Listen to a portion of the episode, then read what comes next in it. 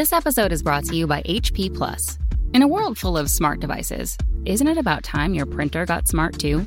Now printing is smart with HP Plus, and the HP Smart app is how it all happens. You can print from your phone with just a tap, no matter where you are, even from your garage slash home office slash yoga studio. Huh, that is smart. HP Plus. Learn more about smart printing at hp.com/smart. Leadership is a responsibility, not a position. Welcome to Leading from the Front with Dr. Gary McGrath, where experienced leaders share their own brand of leadership to help you develop and improve your own leadership capabilities. And now, here's your host, Dr. Gary. Hello again, I'm Dr. Gary, making good bosses into great leaders with compassionate accountability. Welcome again to our podcast, Leading from the Front. Today's guest is a CEO and founder of Excellent Executive Coaching and known for her fast tracking leaders to the C suite and beyond, and for transforming brilliant jerks into inspiring leaders. I love this. I believe that's her book. We'll, we'll learn all about brilliant jerks here in just a second. Clients often comment that working with Katrina enlightens leaders to empower coworkers to walk the extra mile. She's a keynote speaker. She has published Managing Brilliant Jerks and Global Leadership, a body of work used by Nestle's, Novartis, the World Health Organization, the International Labor Organization, the United Nations, and many more. That's quite a resume. She was most recently featured in Mexico, India, the United States, Kazakhstan, and Russia. She has 18 years of experience as the first master certified coach and founding board member of the ICF, the International Coaching Federation in Switzerland. Please welcome to our program today, Dr. Katrina Burrus. Thanks for having me, Dr. Gary. I'm delighted to be on your podcast. Well, I'll tell you what, uh, Dr. Katrina, I'll drop the doctor if you will. How's that for a deal? Oh, that's great. Just call me Katrina. All right, great. So, talk a little bit about. I'm, I'm interested in how you got involved in this uh, coaching and endeavor of yours and the path that it's taken you. And we'll talk a little bit about brilliant jerks in a minute. But I'd like to hear a little bit about your background, your past, and how you got into all this. Well, I was a banker for a bank like Credit Suisse, which was a very good bank and AAA at the time I worked there. But after working there for about five years, I decided that maybe managing people's money and analyzing financial reports wasn't really my calling. So I decided to quit, even though I had a good and a very good education at Credit Suisse. But I decided to leave without even having anything. So, uh, and I didn't have children at the time. So I said, okay, I'm going to have children and I'm going to do my PhD. And when I finish having two children and a PhD, I'm going to look for something that really inspires me. So you, so you, you had your two children and started raising them while you were also completing your work on your, on your uh, PhD. Yes, because, you know, being a woman, sometimes the fact that you take time off is not seen very well. So I didn't want a gap in my CV.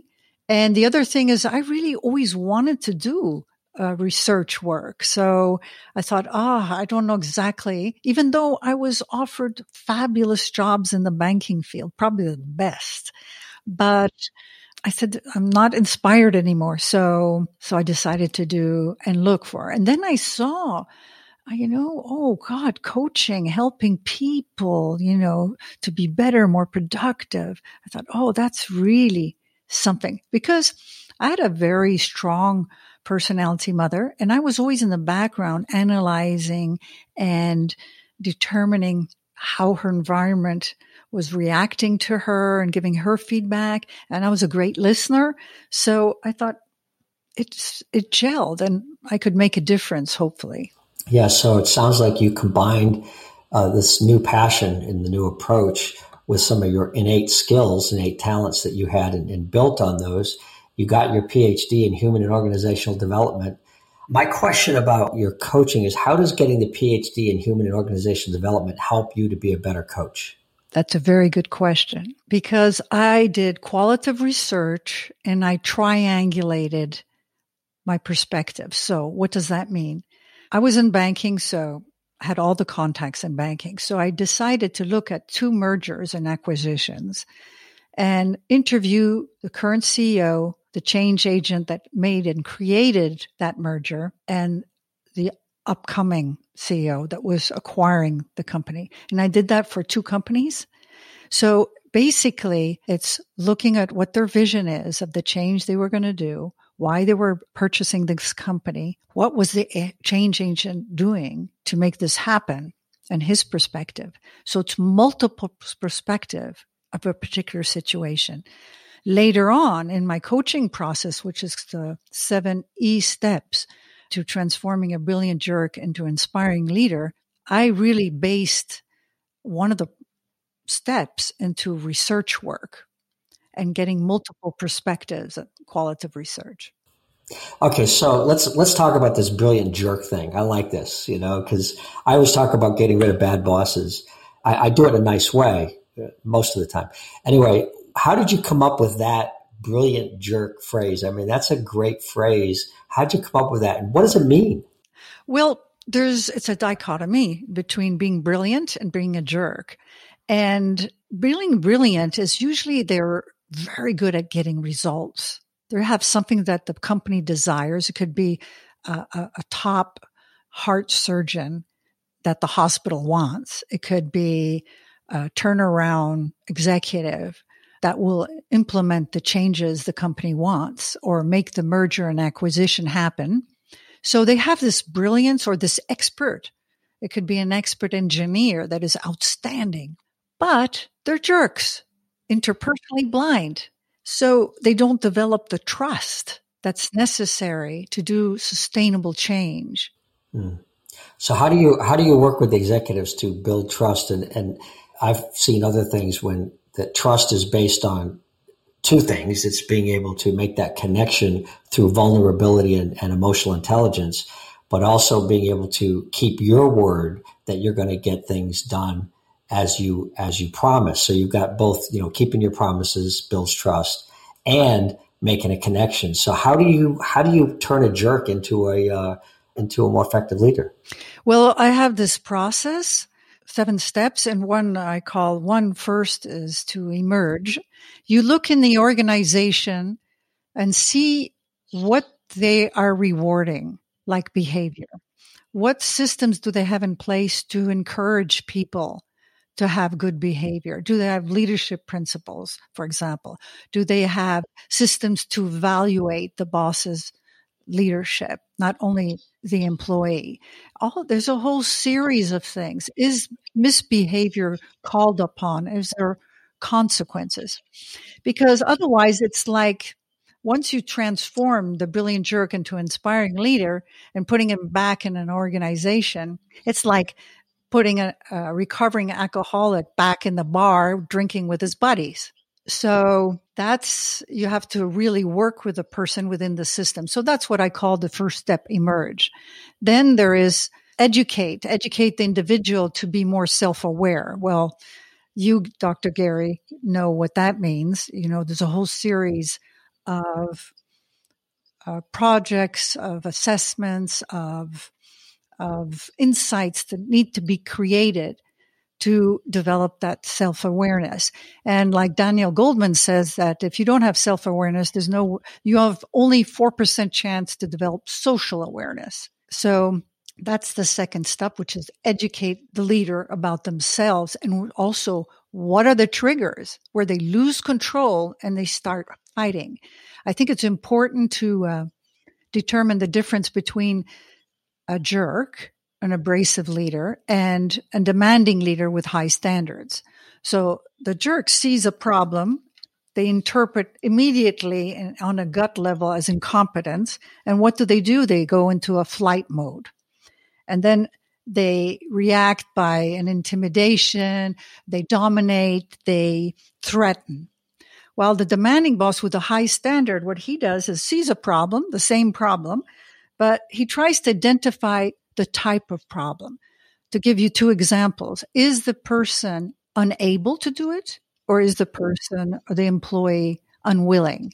And then he'll adapt his leadership according to the problem at hand.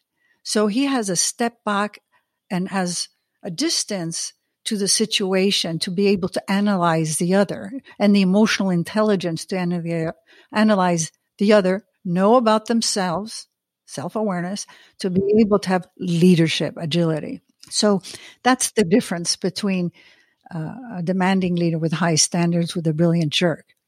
You also mentioned brilliant jerk. Why did I use that subject? It's really because of the dichotomy. And then the next step would be to um, create some empathy. And the first person usually that I have them create empathy with is their boss. Now, why their boss? Well, because usually they have control over their career and they're pretty high demanding individuals, these brilliant jerks. They want the results. So they're interested in their boss, if he's somewhat respected, to have his feedback and to better understand him to get what the results he wants.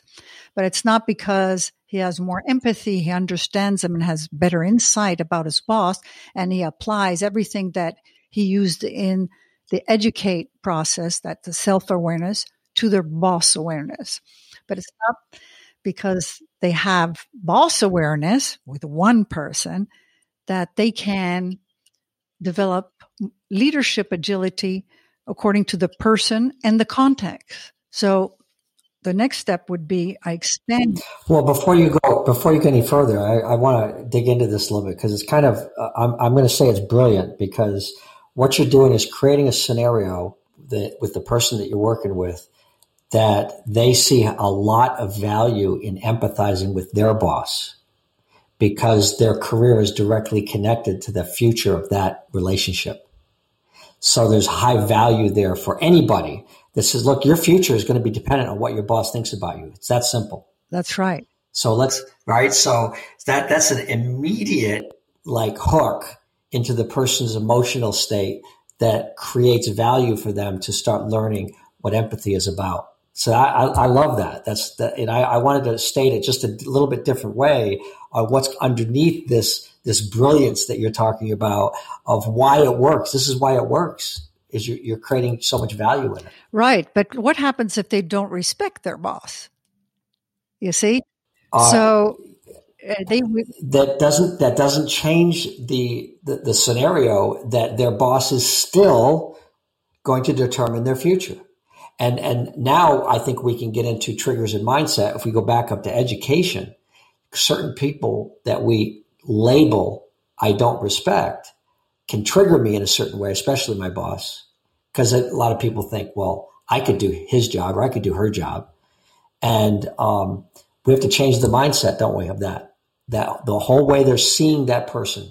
And em- empathy is about seeing the human being and understanding that everybody is doing the best they can with what they have at the time. That's right. So what you're saying is also develops tolerance. There you go. Yes. Tolerance. Yes. And uh, understanding if they don't like their boss or they don't respect them, uh, it's still, like you mentioned, important that they know them because he will have some kind of influence. However, if we go to expand, which is the stakeholder awareness, you want to be sure to have in the feedback that you collect this qualitative research that I'm I mentioned earlier on, you want to be sure that you integrate in that feedback people he respects mm. and tickle his curiosity or what she respects. Huh? Mm-hmm. Uh, tickle the curiosity and the intrigue because you want that brilliant jerk. You want her to respect that feedback.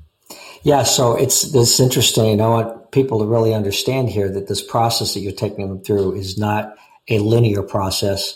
We'd go step by step, but you're now saying you use each step of the way builds on the next step. And you're going back to the emerge part of it where I, I wrote down assessing the culture to see how people are rewarded. Is bad behavior overlooked? Some of the things you talked about a few minutes ago. And then you use that research to help support what you want to do in the following steps as, as I hear it. Yes, it builds. It builds a huge amount of information. And expand is really confusing sometimes for the brilliant jerk because you have contradictory information. You don't know one person wants more of this, one person wants more of that. And uh, I don't, I think an important thing in the expand stakeholder awareness is not to ask the strength and weaknesses of the leader. It's the strength that they can leverage later because in three seconds they give an impression. But it's also what would make the relationship more productive because that way the accountability of the change and of the relationship sits on both people. And I don't want to leave the the coachee that I'm working with with uh, in the mind of the people I'm interviewing with a negative thought that is has defects. Yes, everyone has defects, but how they're contributing to it, what what are they doing to encourage the change?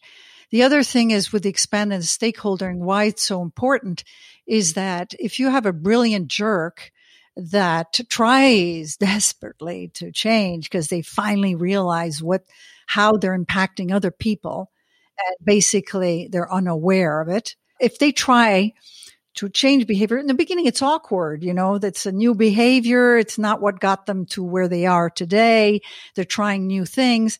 And if you come and say, Hey, Dr. Gary, how was your weekend? How was your children? When he's never asked that before or she. I say, Oh my God, what does he want from me now? Or what does she want me to do? She's trying to get something out of me. So it's important that the system, which is the stakeholders, understand that this person is trying to have better contact and is trying and is questioning his own leadership or her leadership so that they encourage the person towards the change and, and forgive certain mis- awkward behaviors. Any comment, Gary? Well, I, you know, you've gone through the first four, I think the first four steps of your seven steps, if I understand uh, where we are. And I think that in the beginning here, when you're talking about working really inside out and developing relationships, my question is what happens when you're working with someone, you're coaching them and you face resistance? And resistance comes from fear. I mean, they're afraid to try these new things. It was awkward. And how I love it when people say, Oh, I tried that you know, you say, well, try to, let's work on listening and be a little more empathetic and ask them about their family and, and connect with the human being and stop just focusing them as an object to get work done and that kind of stuff. And you say, okay, all right, I'll try it. And they try it three times there. I come back. That didn't work. It was, it was just, it, they, they thought I was trying to get something out of them. Didn't work. This doesn't work. Katrina, just doesn't work. What do you, what do you do? Well, that, remember that I imply I implicate, I think that's a French word, but the, the system to encourage the behavior. But I would say on the first, when you come to educate to develop that self awareness, they're sitting there, what? Uh, I've gotten all these results. What are they bringing me someone over to talk about soft issues? They're, they don't make this company aware. So basically, that's when is very important to convince them. And I think convince is not the right word. I, I just ask, uh, why do you think I'm coming here? You know, what's your perception? First of all, I see what the boss has told him and what he's understood. So if there's not a clear understanding, I go back to the boss and work with the boss because sometimes a brilliant jerk has an avoidant leader. So what you do, he's not telling him what's not acceptable. So you have to help that. No, we as coaches sometimes we get in the middle of that sometimes where they'll say, "Well, Katrina, could you tell them? Could you tell them about this performance issue?" Oh yes. oh right. yeah, we don't want to get in the middle of that, do we? no. oh yes, absolutely. Thank you for underlying that. They will try, especially an avoidant leader, to not, and that's where you coach the boss uh, to be more comfortable, to practice, to uh, get their message across clearly. And in the in the relationship with the boss, there is a triad meeting. So it helps me see what the boss is saying to the brilliant jerk. I prep the brilliant jerk to be able to accept whatever he hears as information And then I use it as a way also to see their type of relationship and how they're communicating and getting clarifying information. So really it's an accumulation of a, a massive amount of information. And I think a lot of brilliant leaders want a lot of data. So the stakeholder awareness is very important to give them irrefutable data and very specific. An example I like to um, give is like, I get uh, one person said, "Ah, oh, she doesn't communicate well." I said, "Well, what does communication mean? What What are you saying? What does she do specifically?" Well, she walks three steps ahead of me. This is an Asian person, three steps ahead of me, and she rolls her eyes and huffs. She was brilliant, and their questions seemed very prosaic and not very brilliant. so she was so unaware of this. You see, with that kind of detailed information, they don't need any more convincing. Well, you're talking about the difference when we give, uh, first of all, going back to your, your whole process in our leadership programs, we tell people all feedback is a gift.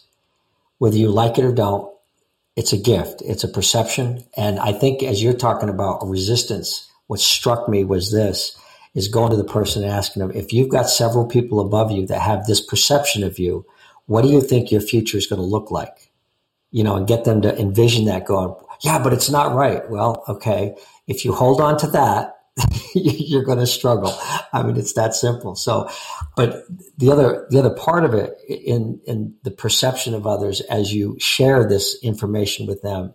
And what I'm hearing you say is get specific with behaviors that can be understood and change if you choose to. Exactly. Uh, and and if they don't want to change, and I respect whatever they desire, they don't want to change, uh, is really the consequences of not changing. And if they can live with that, then it's not for me to tell them what to do. And that's what great coaching is, right? Is just to help them see into the future what the consequences of changing or not changing is are. I think it's are. Yeah. Let's let's say r yes. Yes, absolutely. The birthplace of Brilliant Jerks came from your initial interviewing of these two mergers and acquisition situations that helped you see these brilliant jerks and what the impact and the consequences were on the organization? Is that where it started? To take the step back and uh, seeing the consequences of those behavior. It's also in the environment. The Swiss banking system was changing and putting pressure. So it's a, it's a, also a macro trends situation, but it's also uh, stepping back and seeing different perspectives so that you don't, you have an open mind frame and you respect the research to see this different mindsets of different people with a different objectives and a different behaviors. So yes, uh, but also the qualitative research is um, it helped me do that, and it's integrated in my process. Well, and obviously your, your, process and things have evolved over time, I'm sure, because we're constantly learning. We don't get our doctorates, our PhDs without having a lifelong learning gene in us that keeps us going on that. So I, I love the question on what do you recommend to people and how do you coach them when they're working for a jerk? Oh, so being a victim of a jerk. Is that it? Yeah. Yes. So, well, I, I, mean, I've worked for jerks. I've never felt that I'm a victim. Oh, okay. but I do feel victimized. Okay, okay so maybe that, maybe we're saying the same thing, right? But we can feel like we're a victim sometimes, like there's nothing we can do, and we we get, sometimes give up, don't know what we can do. But what do you what do you recommend if I if I'm working for a jerk, and if you have an example of one that you could share on how you help somebody work through this and what happened. I love to hear stories on this stuff of how people overcome some of these challenges. Okay, so I'll, I'll have one in mind. Yeah, uh, he was uh, to, for a company. I won't say the name for confidentiality, but you know the name of the company. And he called me up and said, uh, "Katrina, I've never had or asked for help, but I don't know what's happening to me." I said, oh, "Okay." Uh, I'm one of the best speakers of this company. I'm asked every year to speak in front of a whole public. And now people are saying I stutter, I lose my thought. And uh, the other thing is, uh, I have eczema all over my skin. And uh, I really dislike asking for help, but I can't function anymore. So that's a good victim. I mean, he was an executive of this high powered company admitting this. So, of course, that's a big step. So, what I did was help him go through the educate, understand his brilliance, where he excels, and his boss, where the brilliance of his boss was. And they were contradictory. The boss was a brilliant mathematician, a cold, rational person. It's a simplified answer, but when he understood the difference and that he will never be able to be as good as her boss in finances, but his brilliance is elsewhere. And that brilliance in elsewhere was provoking to some degree envy in the CEO. So all of a sudden, that was a huge aha uh, breakthrough. And uh, then he could manage it better. And then we figured out how he can interact with him according to this difference in profile, etc. But that was the initial aha that reassured him. So the point of stress was the comparison between him and this other person thinking that he wasn't as good and was trying to be. Yes. And also it's a relationship with a, a bit father son. So to understand the background of this type of relationship and where he needs to stand up. It's to understand what's happening in his current environment. Is he going through a divorce? Is he having trouble with his son, which is affecting like it's accumulation because I mean, this fellow was brilliant. It's an accumulation of stress factors that uh, put them in doubt. And then, of course, if it really is a virus and it's like a poison going in their system, if it gets to that degree, uh, which was his limit. It's to leave the situation. Yeah, yeah. Let's start. Let's not talk about viruses right now. Um, we have enough of yes. that in our in our lives. Yes. So, um, so he, let me uh, ask you one final question. And you, have talked about four of your steps. We're not going to go into all seven because you know we, we don't want people to hear all your secrets.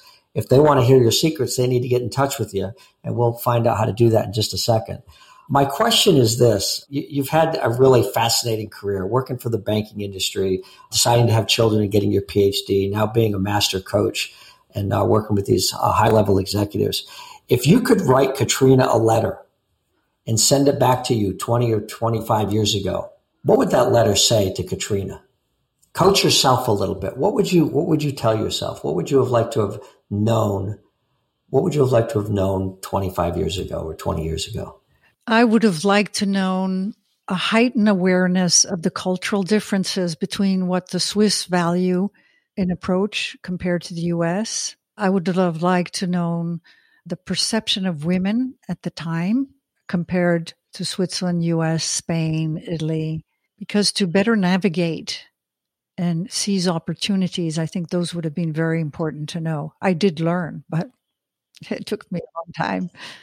Yeah, you learn by experience. And as I always say, experience alone is a horrible teacher because some of the mistakes you can make in different cultures can be very off putting to the people that you, you might, you, with all good intention, you come across as disrespectful without any meaning of it. I'll give a specific example. See, I worked, Please. I worked for a Swiss bank uh, that's based on the military vocabulary and the process. And you went and ro- rocketed to the leadership positions be, if you've had military experience. Had I known that that was the, the case, that's not the best place to be a woman. Okay. Had I known that uh, in my sensitivity that being assertive and showing off, not showing off, but let's say showing off, uh, going each week and talking about markets and being a little more aggressive than the Swiss, they would be uncomfortable I would have gone to an American bank. You see what I mean? But there's always opportunity. And I learned to be consistent, to be regular, to be detailed oriented, which it's not my preference because the Swiss respect it. They make great bankers, great watchmakers. Uh, they're in general, of course, I'm hard, uh, it's reductive. So that's an example. Yeah. Whereas in the United States, we're more entrepreneurial and you know action oriented in some things and maybe not as precise. Uh, I'm sure in the banking industry, we've been forced to be more precise because the government over the last 20 or 30 years with uh, Sarbanes-Oxley and other uh, laws and regulations have said, oh, no, no, no, no, you can't be, you can't be that loose on this stuff. So uh, we've had to create regulations around that. So, so um, how, how can, you know, as you talk about this stuff, and I think, wow, if people want to learn the other three steps, if people want to learn more about how you work with executives in your coaching, um, I love your approach. Absolutely, I've learned a few things today about really understanding the power of culture and environment as it relates to the individual self awareness and ability to be able to learn and grow in that organization. Like you were saying with uh, Credit Suisse, uh, a military type organization, which means it's span of control and and uh, uh and chain of command. You know, it's like you you you march to the drummer and you do the things you're told to do and don't do anything else. Um, I was uh, an army officer, so I, I can recognize that and be very clear about what exactly it's like. So I understand that culture. That's not a culture that I'm good at. I wasn't that great at it back then, although I was a commanding officer. I adapted, but it's not what I wanted to do. And that's why I got out after four and a half years. Yes, and that's another thing, a good learning. First of all, I just want to clarify that Credit Suisse uh, does not have the same culture. It's changed. There's a lot of Anglo Saxons in it. Uh, but if I had known where I'm super creative and where is my my um, blind spots, of course, you can develop a competence in your blind spots. I mean, that's why brilliant jerks can become inspiring leaders. But it takes a lot more energy, and after five years, you start getting really tired. Yeah yeah. Yeah it's it's it's hard work. It's hard work but if you go with your passion if you go with your unconscious competence then uh, it's like free energy. Yes. Yes. Well katrina any final words for people? How could how could i get a hold of you if i wanted to uh, have you as my coach? You go to the, my website it's called excellent executive coaching.com and or to my podcast that's called the same excellent executive coaching. And uh, gary i look forward to having you on my podcast. I'm I, am i am looking forward to it. We'll uh, have to schedule that when we're done here. And uh, all of this information will be in the show notes so that uh, you can get a hold of dr katrina burrus thank you so much for your insights today and the things that you've uh, shared with us and learned I, I wish you well and uh, we'll do what we can to help you grow your business. Thank you, Dr. Gary, so much. And I just want to tell your listeners that if they want an article on what you need to do in your organization uh, to discourage mis uncivil behavior or what to do to stop this type of behavior, it's right on the website. Okay, Gary. I love that uncivil behavior. I, that's we. Yeah, I like it. Yeah. i am going to put that in the uh, show notes too because it's uh, uh, something that we can all read and understand. And as we talked about before, let's get specific with those behaviors so people know that sometimes in their ignorance they may be doing something that's uncivil, but they will come across. I was just kidding. I was just I was just joking. It was just sarcasm and it might and we can all be a little bit abrasive absolutely. every now and then yeah. because we're under stress but it's the the brilliant jerk it's consistent yeah. it's over time. Yeah good good delineation that's perfect. Well thank you dr katrina thank Burrus, our guest today on leading from the front. I am dr gary making good bosses into great leaders with compassionate accountability. Thank you for joining us today on leading from the front Thanks for being with us on Leading from the Front with Dr. Gary McGrath. Remember to subscribe to this podcast on Apple or wherever you get your podcasts. For more information about the work Dr. Gary is doing, visit statarius.com. S T A T A R I U S.com. Music for Leading from the Front is provided by Peter Katz. For more of his music, Visit peterkatz.com. This podcast is a part of the C Suite Radio Network. For more top business podcasts, visit c-suiteradio.com.